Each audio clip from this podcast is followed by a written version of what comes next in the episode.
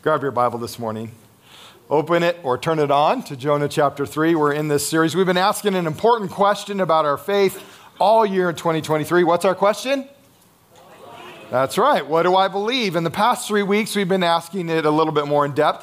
What do I believe about obedience? And we're using the story of Jonah to talk about obedience and what obedience means and discover some great truths about obedience.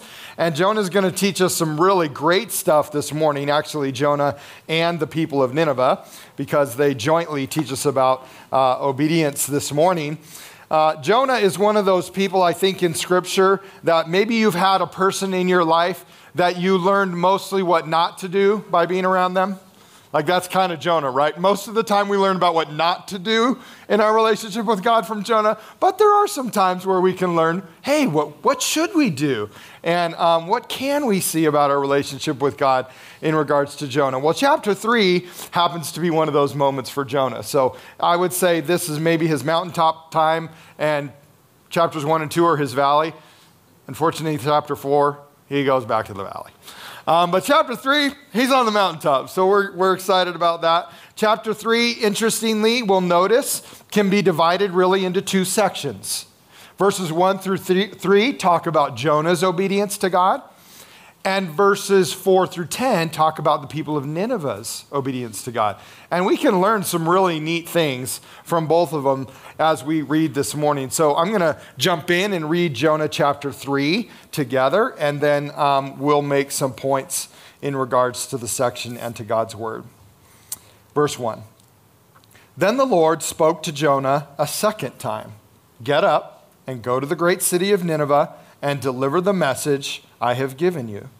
This time, Jonah obeyed the Lord's command and went to Nineveh, a city so large that it took three days to see it all. On the day Jonah entered the city, he shouted to the crowds, 40 days from now, Nineveh will be destroyed. The people of Nineveh believed God's message. And from the greatest to the least, they declared a fast and put on burlap to show their sorrow. When the king of Nineveh uh, heard what Jonah was saying, he stepped down from his throne and took off his royal robes. He dressed himself in burlap and sat on a heap of ashes. Then the king and his nobles sent this decree throughout the city No one, not even the animals from your herds and flocks, may eat or drink anything at all. People and animals alike must wear garments of mourning, and everyone must pray earnestly to God. They must turn from their evil ways and stop their violence. Who can tell? Perhaps even yet God will change his mind and hold back his fierce anger from destroying us. When God saw what they had done and how they had put a stop to their evil ways, he changed his mind and did not carry out the destruction he had threatened. Jonah chapter 3.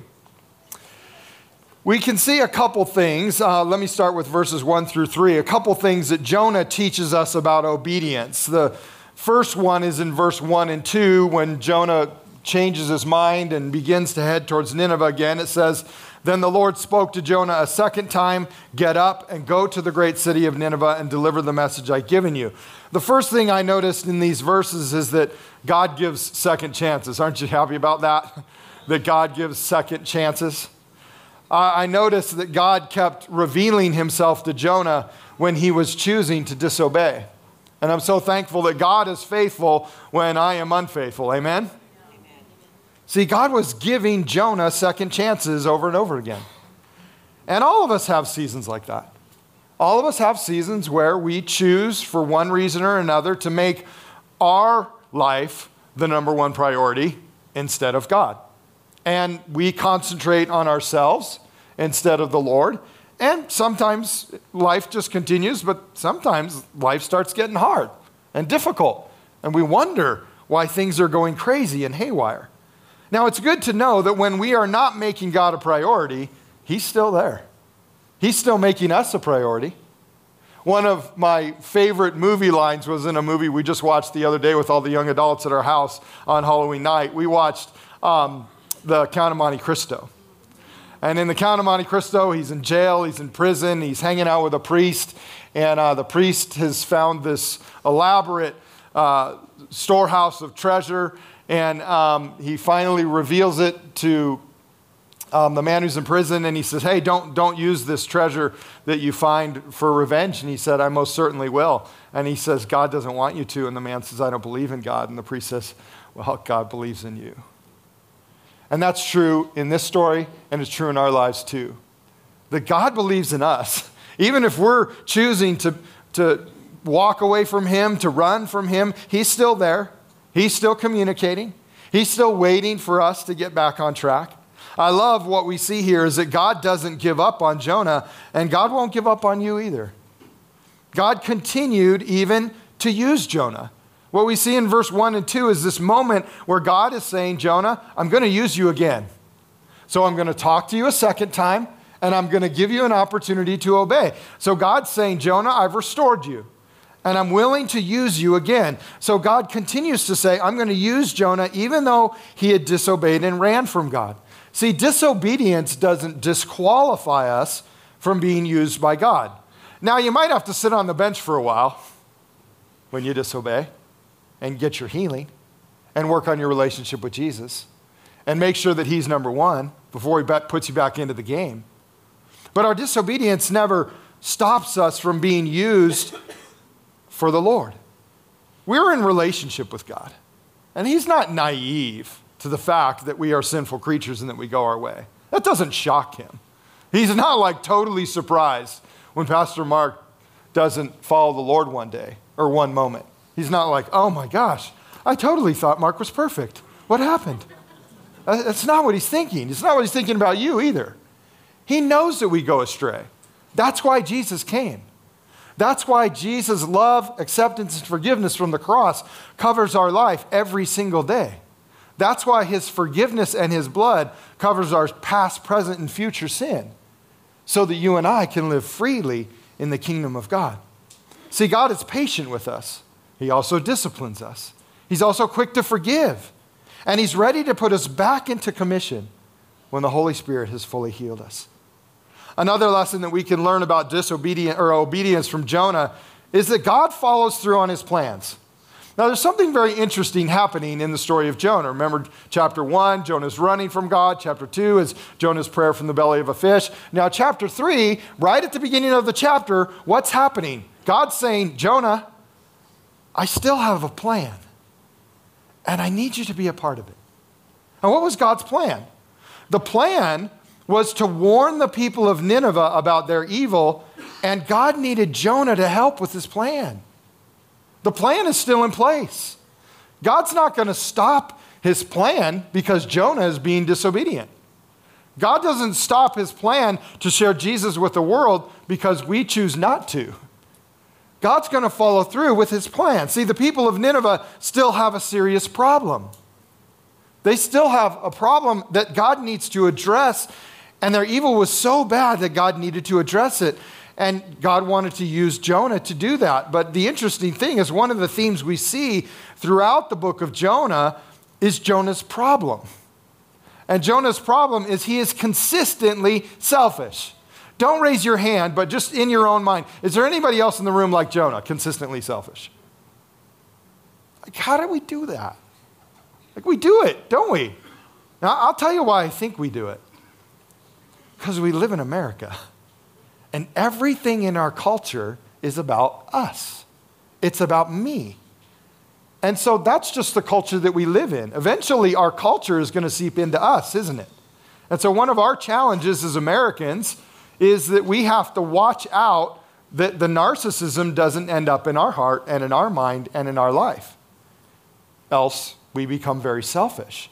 That's just what happens by being an American. If we lived in another country, in another culture, then we'd have to watch out for something else in that culture that would seep into our heart and our mind that would pull us away from Jesus. This just happens to be our challenge that our culture happens to be consistently selfish, just like Jonah was. And we have to watch out for it. So the, the story of Jonah is a great message for us as Americans to say, hey, let's make sure that Jesus is first and not ourselves. See, there's something really interesting happening here. God is trying to do something with the Ninevites, but all Jonah can see is how it's affecting him. See, God's plans are so much bigger than ours. God had a plan that was going to encompass a large city and everyone in that city. God had a plan to reveal himself to Nineveh again, but all Jonah could see was how God's plan was going to cause him discomfort. What does that mean for us?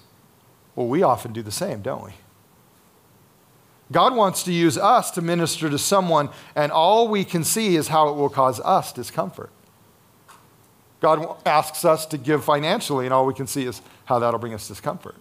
God wants us to talk to a homeless people and a person, and all we can see is how that will bring us discomfort.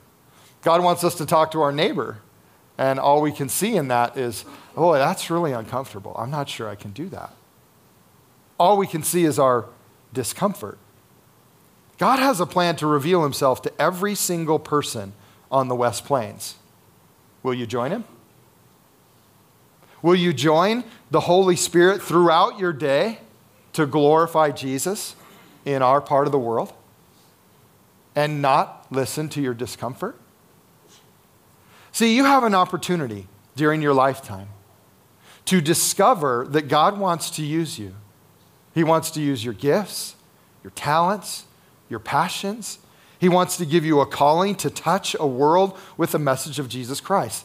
But if we wake up each morning more concerned about our plans than God's plans, we will miss out on the great adventure of fulfilling His plan for our life. And that's what Jonah missed out on. He missed out on it for a while. Eventually, he caught on. But if we don't, we will miss God's big plans and we'll be focused on ourselves our entire life. The third lesson that Jonah can teach us about obedience is obedience reveals our heart. Obedience reveals what's going on in my heart. How, how I decide to be in relationship with God tells you a lot about what's going on in my heart. Now, verse 3 says something interesting. It says, This time Jonah obeyed the Lord's commands. Now, there's an interesting phrase right here. It's the first two words in the verse. This time. Now, interestingly, right? We know what he did the first time. He ran. He ran away from God. He disobeyed God. But this time, Jonah obeyed the Lord. Now, why did Jonah obey this time? Because his heart was changed. He had a change of heart. Now, unfortunately, it took a near death experience to change his heart, right? It took the belly of a fish. It took stomach acid for three days to change his heart. But he got there. Now, don't raise your hand on this one either, but has that ever happened to you? Has it ever taken you a while to get a change of heart about something? About how to love your neighbor, love a friend, like someone you don't like? Love the Lord your God with all your heart, soul, mind, and strength? See, Jonah was looking at his own relationship instead of the Lord. But he saw God as his Savior and was in awe of the goodness of God. And as a result of being in the fish, he wanted to obey this time. He had a change of heart. Jesus said it like this in John chapter 14, verse 15 If you love me, keep my commands. If you love me, you'll obey. See, love and obedience are connected. We, we see this throughout Scripture. Love and obedience are connected. Jesus wants us to obey him because we love him. He wants our motivation to obey him to be because God so loved the world that he gave his one and only Son, that whoever believes in him shall not perish, but have eternal life. The reason we obey is because we recognize Jesus' death and resurrection as the love of God for us. See, the cross communicates his love, his forgiveness, and his acceptance for every single one of us individually, but also for the whole world. And so our obedience reveals who we love. Now, we choose to obey because we believe God loves us so much, not because we live in fear of retribution or punishment. That's not the right way to obey God. Even though we know that God will eventually hold us all accountable, that's not the correct way to obey Him. It's because we love Him and we want to honor Him. So we obey because we want to, not because we have to, right? Have you ever had a job where you went and the boss was so mean to you that you just felt like you had to do everything because if you didn't, you would get fired, and if you didn't, there'd be retribution, and if you didn't, there would be punishment? Isn't, wasn't that like the worst place in the world to work? That was the worst. It was a really difficult relationship, a very challenging place to be. We want to be in a place where we recognize the goodness of God and we say, I want to obey God because I recognize His goodness and His love and His grace in my life. And I just can't stop obeying Him because He's so good to me. He's so awesome to me. And He blesses me all the time. I just, I just want to be in relationship with Him. And I never want to break that. I don't want to do anything to break my relationship with God because He's so good. We obey because we want to. Now, Jonah, he needed time in the belly of a fish to figure that out, didn't he? But he did. See, Jonah teaches us that God gives us second chances to obey, that God follows through on his plans, and that obedience reveals our heart. The next group of people that talk to us about obedience are the people of Nineveh. So look at them with me. The people of the city of Nineveh also teach us several great lessons about obedience. The first one is this that we learn that God sees everything. There's something interesting in this story that God sees everything. There was a, a mindset, I would think, in, in the Jewish culture, and this is maybe something that kind of got Jonah in trouble in his theology and his thinking, and that was that God was really only watching the chosen people of God, the Israelites. Everyone else, he doesn't really care about. But the story of Jonah reveals something different, different doesn't it? It reminds us that God sees everything. God sees everyone. God sees everything on the planet that's going on. And there are times where things that are going on outside of Israel that God is unhappy with. So God sends Jonah to Nineveh because he sees everything. And he saw the condition of the Ninevites' hearts. He saw the way that they were treating one another. He saw the intense evil that was happening every minute of every day in Nineveh. They, there's a quote in the section that actually says, They must turn from their evil ways and stop all their violence. So, what, what we see happening, there was just evil all the time and violence all the time, and God saw that. And God said, Man, this is really not what I want for this city. I want them to understand my love and my grace for them and for one another. So, God saw them. He saw the condition of their hearts, and He sees that in us too. He sees our disobedience, He sees everyone's disobedience. And this is an important truth for us to believe about obedience that God sees everything. Hebrews 4:13 says it like this. Nothing in all creation is hidden from God's sight. Everything is uncovered and laid bare before the eyes of him to whom we must give account. God sees everything, and God will hold us accountable for everything. Now, please don't get the impression that because God sees everything, he is angry with you or wants to destroy you. That's not always the case. Seeing everything is just part of being God. Uh, he's so big, he's so awesome, he's so immense. It's just simply part of being the most powerful thing in the universe. You see everything. Because you created everything, He sees everything. It's just part of being who God is. It doesn't mean He's going to address every evil thing done by man or every evil thing you and I do, because that would violate the free will that He gave each and every one of us to live in. So God holds this interesting balance in check all the time His justice and His judgment and His ability to deal with evil, but our free will. And this free will that you and I have was given to us at creation. It's, it's the very thing that allows you and I to choose to be in relationship with God. Without it, God never really knows whether we are choosing to be in relationship, choosing to love Him, choosing to want Him and wanting to obey Him or not. If you take free will away, you have robots. You have slaves. And that's not what God wanted. It's not what He intended. He wants relationship. So there has to be this perfect balance of God's free will, but also we know that there's this balance of His justice. Now, what Hebrews tells us is that at some point, God is going to pour out His justice on all of us every one of us. We see that in the book of Revelation, that that's part of the end of the story, is that God will bring everything back to a state of perfection and righteousness. What we see is that God will not violate our free will, but He's also sovereign to step in at any moment, at any time, to do anything He wants. He's also just, which means that every one of us will be held accountable to His perfect justice for the things we've done while here on earth. But being accountable is an interesting thing. It's very interesting in light of the cross. Because our accountability with God now takes on a whole different level because of Jesus' sacrifice. The accountability is different because if you believe in Jesus as your Savior and you live for Him while you're here on earth, even though you're still having moments of failure and disobedience, you will not be held accountable for the sins you do while you're here, Paul said, because of the forgiveness and the grace of Christ that flows into your life every single day.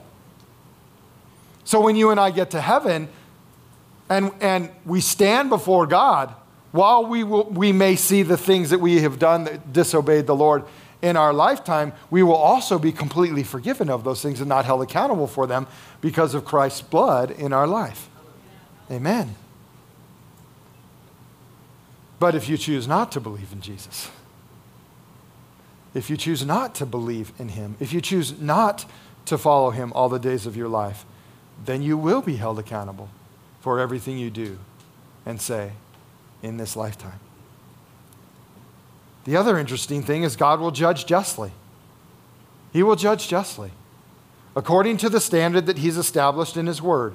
Now, here's what's incredible the standard is not the good or bad that you have done and that it evens out in the end. That's not the standard. The standard is perfection. That's the standard of God Almighty. That's why you and I need Jesus' forgiveness.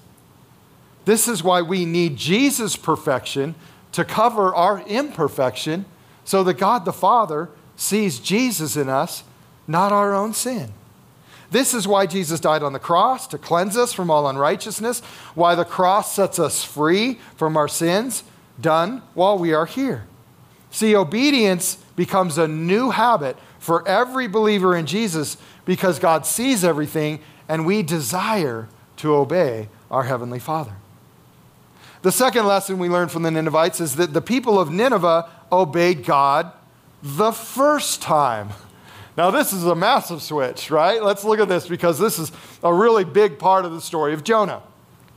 Look at verse 5. It says, The people of Nineveh believed God's message. In verse 6, it talks about the king of Nineveh. He dressed himself in burlap and sat on a heap of ashes. In verse 10, it says, God saw what they had done and how they had put a stop to their evil ways. Now, here's what's interesting the people of Nineveh, they obeyed God the first time. In Jonah's case, he needed a large adult spanking to get back on track and start obeying again because he did not obey the first time. He didn't even obey the second time. He had to get thrown in the ocean. But here's what's interesting the Ninevites obey the first time. They immediately stop their evil ways. They start fasting. They put on burlap. They're throwing ashes on themselves. And you know, you got to get this in your in your mind for a second. You got to also cut out a little piece of burlap for your dog, and one for your kitty, and one for your gerbil, and somehow you got to get one in the fishbowl. Like, this is crazy. I mean, they are they are going into an, an intense moment of mourning and sorrow and saying, I am very sorry for the way that I've lived. They're immediately stopping their evil ways. Now, while we are all thankful that God didn't give up on Jonah and that he doesn't give up on us either, obeying God the first time he asks is a much better scenario for us and everyone. It's always a better scenario. So look at the difference between Jonah and the Ninevites. Jonah didn't obey the first time. And what was the result? He ended up in two really, really life altering circumstances that almost killed him. One was a storm that almost killed him, and unfortunately, almost took out all the sailors on the ship, too. So his bad decision would have been consequences for other people as well, which is true for us. Sometimes our bad decisions affect other people, don't they? If you're a parent, you know that. Jonah didn't obey the first time. So the result was he ends up in a storm, and then he ends up in the belly of a great fish. That's completely different from the Ninevites. The Ninevites obeyed the first time, and the result was God pouring out his grace upon them. Now, here's what's interesting, and I think is something that, as the people of God, we need to hear. Sometimes we, we can just get comfortable in our relationship with God. And when we get comfortable in our relationship with God, like Jonah did, we think we get to dictate how the relationship goes. And we think we can just run away and do whatever we want. And because God loves us more than we even see ourselves, God says, I won't let you do that. I love you too much. So I'm going to send something difficult your way because I need you to see that your holiness is more important than your happiness. I need you to see that your relationship with me needs to be way more important than anything else. Now, here's what's interesting, and I've seen this a lot. Um, Solomon talks about this in Proverbs and Ecclesiastes. Have you noticed that often the people of God who know Jesus, know his forgiveness, know his grace, who decide to disobey him, end up in trouble and struggle through it?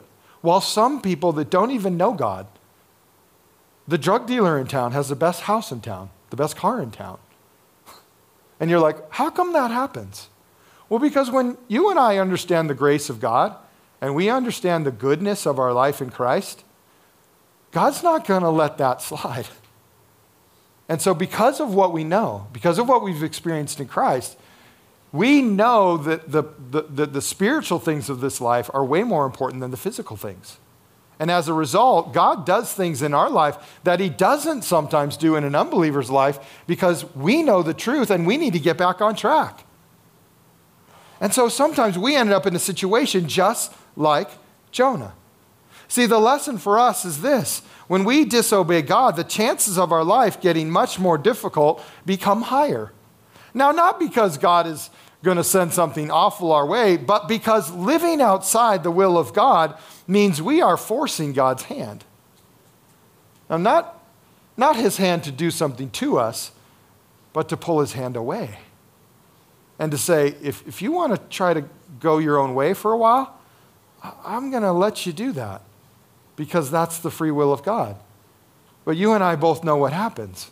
When we go try to live life our own way, on our own, in our own decisions, without the help of the Holy Spirit, it just doesn't go so well. We end up in crazy circumstances instead of obeying God the first time, which is always better.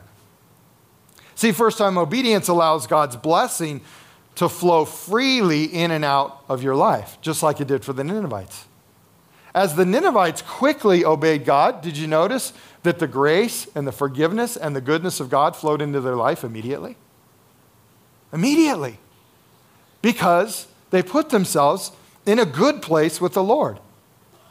It means that God's blessings can flow freely in and out of your life. Now, I'm not talking about physical blessings, I'm talking about spiritual blessings. The things that are much more important in our life because spiritual blessings are far superior to physical ones.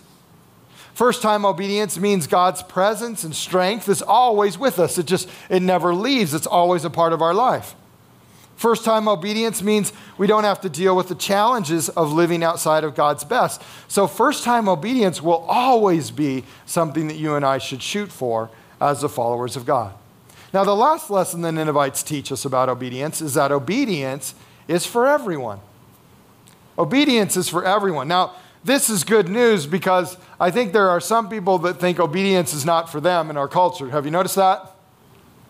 That there's some that think they are higher than everything, above the law, above God, above everything, and they can do whatever they want to whoever they want, whenever they want. And that's not true with God.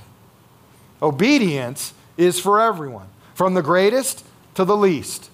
So in Nineveh, what we see is everyone fasted and put on burlap, even the king. It said, interestingly, right? There's an interesting moment here with the king that I want to communicate with you that's really important. It says what? The king what? Stepped down from his throne. what does that, what does he mean? What, why did he do that? What is he saying? He's saying, I'm not the ultimate authority here. Who is? God is. I'm not the king, he's the king. I'm stepping down because I recognize I need to humble myself before God Almighty. That's a powerful moment. That's a very, very important moment for the king where he's saying, everyone, everyone will be held accountable to God. Everyone needs to obey. And then they take it a step further. I mean, that's kind of crazy to think about putting burlap on your dog. Like, this is, this is where they go. I mean, they're going all out here. When they, when we've disobeyed God's commandments, there's a requirement of sorrow as we head towards obedience again. We call this repentance, and we see this in the Ninevites. Repentance means you turn and you go the opposite direction. So they were living in evil, they were being horribly violent to one another, and it said that they stopped doing those things and they started living the other way. And that's why God forgave them and gave them grace. This is what repentance is it means we were disobeying and we choose to start obeying. Now, repentance has several purposes that are really great for our life. Let me share three with you. The first purpose of repentance is it shows God we are sorry for disobeying his plans for our life. It shows God what we're saying to the Lord when we repent. We're saying to, Lord, I, I'm sorry. I'm sorry for disobeying your plans for my life. In other words, what we are saying is, I acknowledge that God's plans and purposes are better for my life than my own. That the way that I was living, the way that I was choosing to live, the way that I was choosing to disobey, that, that, that was not God's plan for my life. And I'm choosing to walk in God's plan for my life. Second, another purpose of repentance is this it helps us get our hearts and minds refocused on God's best for our lives. Because when we choose to disobey, whenever any of us choose to disobey the Lord, disobey His word, what we're really doing, what, what really happens, is in our heart and in our mind, we convince ourselves that what we're thinking and what we're feeling is better than what God wants us to do. Now, I, I think this is the, the biggest example we have of this right now is the sexualized culture we see in the world right now. Right now in the world, we are kind of going the opposite of God's plans sexually. And so, what we're saying as a, as, a, as a world, as a planet, is that our ideas of sexuality are better than God's ideas. And repentance would say, hey, I'm going to come in line with what God has planned for my life and what God says for my life sexually. And I'm going to choose to live that way, and I'm going to choose to live in obedience to that. Repentance means we get our heart and our mind refocused on God's best for our life. And God's word tells us what his best is. Amen? I'm so thankful for God's word. That you and I can read every day and just read through it and say, oh, that's cool. That's God's best for me. I recognize that. And Holy Spirit, help me live in that place. Because I just want to be, I want to live exactly where God wants me to. I want to be in God's best for my life. The third thing that repentance does is it shows those around us that the way we were living was wrong And we're choosing to reestablish relationship with God and obey his commands for our life moving forward. Here's something really important repentance is a statement, it's a statement to those around you. Sometimes the, the thought or the, the thing that the enemy says to us is, you know, you, you shouldn't change, you, you shouldn't repent because I mean you've gone so far already, and it would it's going to be embarrassing to start telling people around you uh, that you were wrong and that um, you need you're going to start living for Jesus. That's just going to be really difficult. So you, you just probably should just keep doing what you're doing. Now there's a there's a truth to that. Might it be a little bit embarrassing to talk about the fact that the way you were living was wrong and, and you're getting it right? Yes. But in that conversation, who gets the glory? Jesus does. If you word your conversation right, Jesus gets the glory. If your conversation sounds like, yeah, the way I was living, I just recognized I was reading my Bible and I, was going to church and pastor was talking to me about it. And I recognized that the, the way I was living was, was not right. So I'm, I'm choosing not to live that way anymore because, because Jesus loves me and I love him. And I, I want to be in relationship with him so much that I'm just excited that he's given me a second chance and his grace is for my life and his forgiveness is for my life. And I just can't tell you how great I feel, how, for, how free I feel in his forgiveness now that I'm going to not live this way and live that way. If you have that conversation with somebody that's not living for Jesus, what are they going to think? Who is this Jesus guy? I mean, I got to find out more about him. What do you mean he was loving and kind and gracious and forgiving to you when you did something wrong? I, I never heard of God like that. So it gives you a great opportunity to reveal Jesus to others as you reestablish with God your relationship with God and obey his commands. What we're saying is, I was wrong and God was right.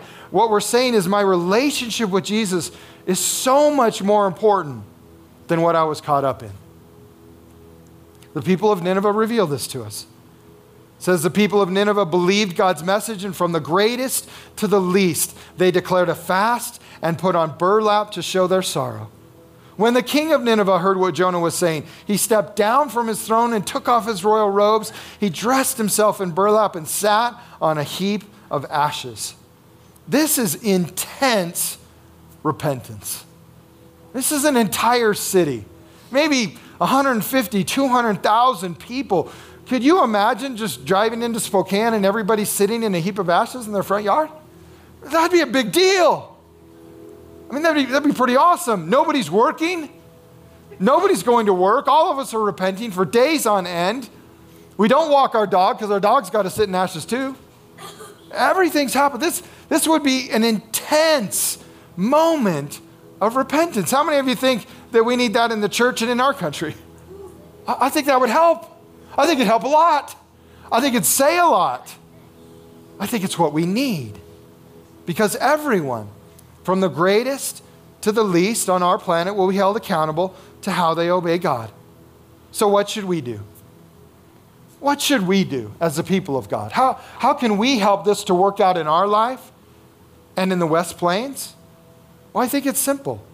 Obey God's word and the voice of the Holy Spirit the first time. the first time. Why? Because we love God. Simply because we love Him. And we want others to see Jesus in us. And when we obey Jesus, they do. They see Jesus in us, especially in a culture that's moving more and more away from obeying Jesus when we say, No, I'm not going to do that, I'm going to obey Jesus, and you don't even have to say anything about Jesus anymore, it says a whole bunch of stuff about him.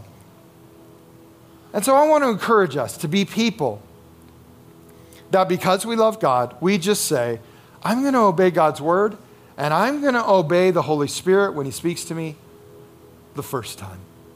Would you stand with me?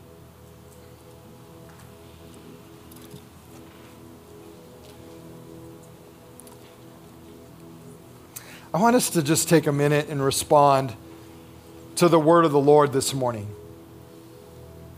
And let, as we do, let me just um, remind you of a great verse in Psalm 119, 105.